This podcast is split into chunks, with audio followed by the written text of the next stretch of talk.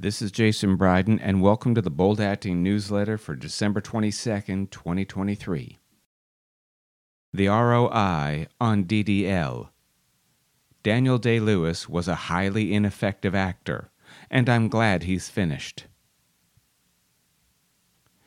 DDL is a highly ineffective actor when you consider his return on investment.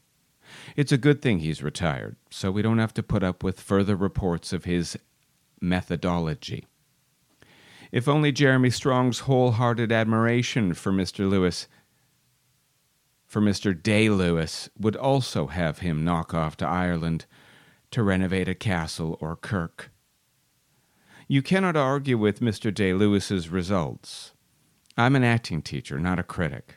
I make stuff. I do not solely disparage but I regularly extol to my students the virtues of doing the right amount of work in an attempt to meet your lofty goals. You have to have big, outrageous dreams in this business. Chances are you won't become the next big thing. Chances are you don't really want that anyway. Look what it can do to your life, Tom Cruise. You have to set massive goals, though, in order just to make it out of the middle. But then the trick is to not kill yourself trying. If you want to die at work, there are plenty of finance jobs out there. Perfectly legal, if not ethical, ways of making a lot of money. When you're in your 20s, you have the energy to work all day and all night. So go ahead and spend your 20s making money, or your 20s and 30s. Become an actor in your 40s. That would have been a great idea, JB. Do that for 40 years, but you won't. No, we don't we don't often have that kind of forethought or aptitude. DDL does DDL. You can't be the next him. You can only be the next you. So when you decide to make that short film to showcase your ability to play that Oscar winning heroine who's hooked on heroin, and still has the heart to run a cat shelter, there is no need to actually do heroin or be in the possession of a cat. DDL will become Lincoln, live in a cabin, vote Republican, and insist everyone call him Abe for the entire six month shoot. But where does it end, Dan slash Abe? Are you getting a ride back to your hotel room in a horse and buggy? Are you bathing monthly by candlelight? Are you sharing a bed with a fellow in that tiny log cabin? And does any of it help? How are you working? What's your investment? Can you adjust it to increase your return? If something isn't working, then try something new. You can always go back to the way you were doing things after. It takes more energy to climb out of the wagon wheel ruts we carve for ourselves than it does to maintain a comfortable stagnancy.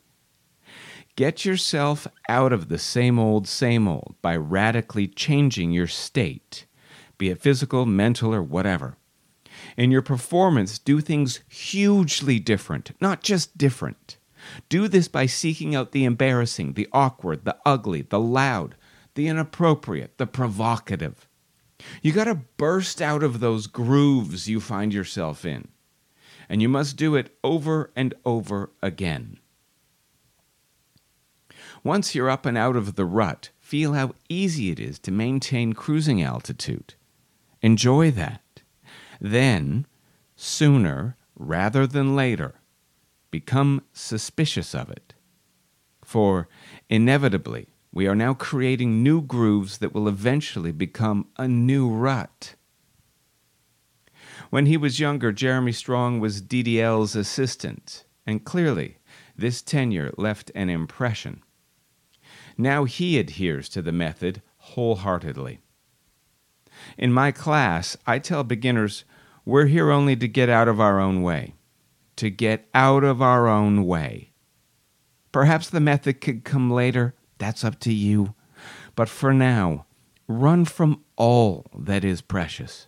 Avoid anything that makes it about you. Instead, make it all about the scene partner and the audience. When we serve others, we truly find communion and connection, and that's what it's all about. Perhaps it's different when you're playing a self serving scion of a billionaire asshole like Jeremy was in Succession. Perhaps it's different when you're carrying a big budget biopic directed by Steven Spielberg. Perhaps I'm talking out of my ass. I don't know, check in with yourself, see if this rings true. Don't just take my word for it, get a second opinion. I'm fine with being wrong, it's happened before.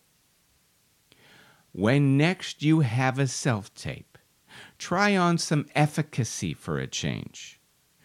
Do you over prepare? It's not all about memorizing lines. You can be holding your script, it's fine. It's not a contest on who can memorize lines best. Are you stressing over not fulfilling the wardrobe notes to a T? Then ignore them. They were written by a casting director who is making shit up and has a billion other things to do. Fuck them. Your job is not the wardrobe department, nor is it lighting or sound. So focus on the performance. That's your job. Focus on behavior and connection. Film yourself way too early, a few times, okay? Get it right or good enough. Go for good enough. Then send it off. Then, most importantly, forget you ever did it in the first place. Move on to the next one. It's a numbers game. And if you don't have another audition to move on to, make something up. Make something yourself. Get sides from the bold acting Dropbox and prepare them. Film an audition you gave to yourself and that no one has asked for. Practice every day, every day, every day. Your return on investment may not be monetary.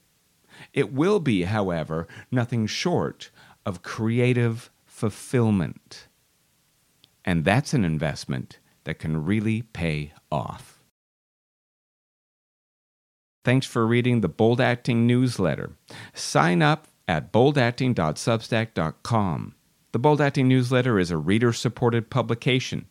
To, to receive new posts and support Jason Bryden's work, consider becoming a free or paid subscriber. Go to boldacting.substack.com.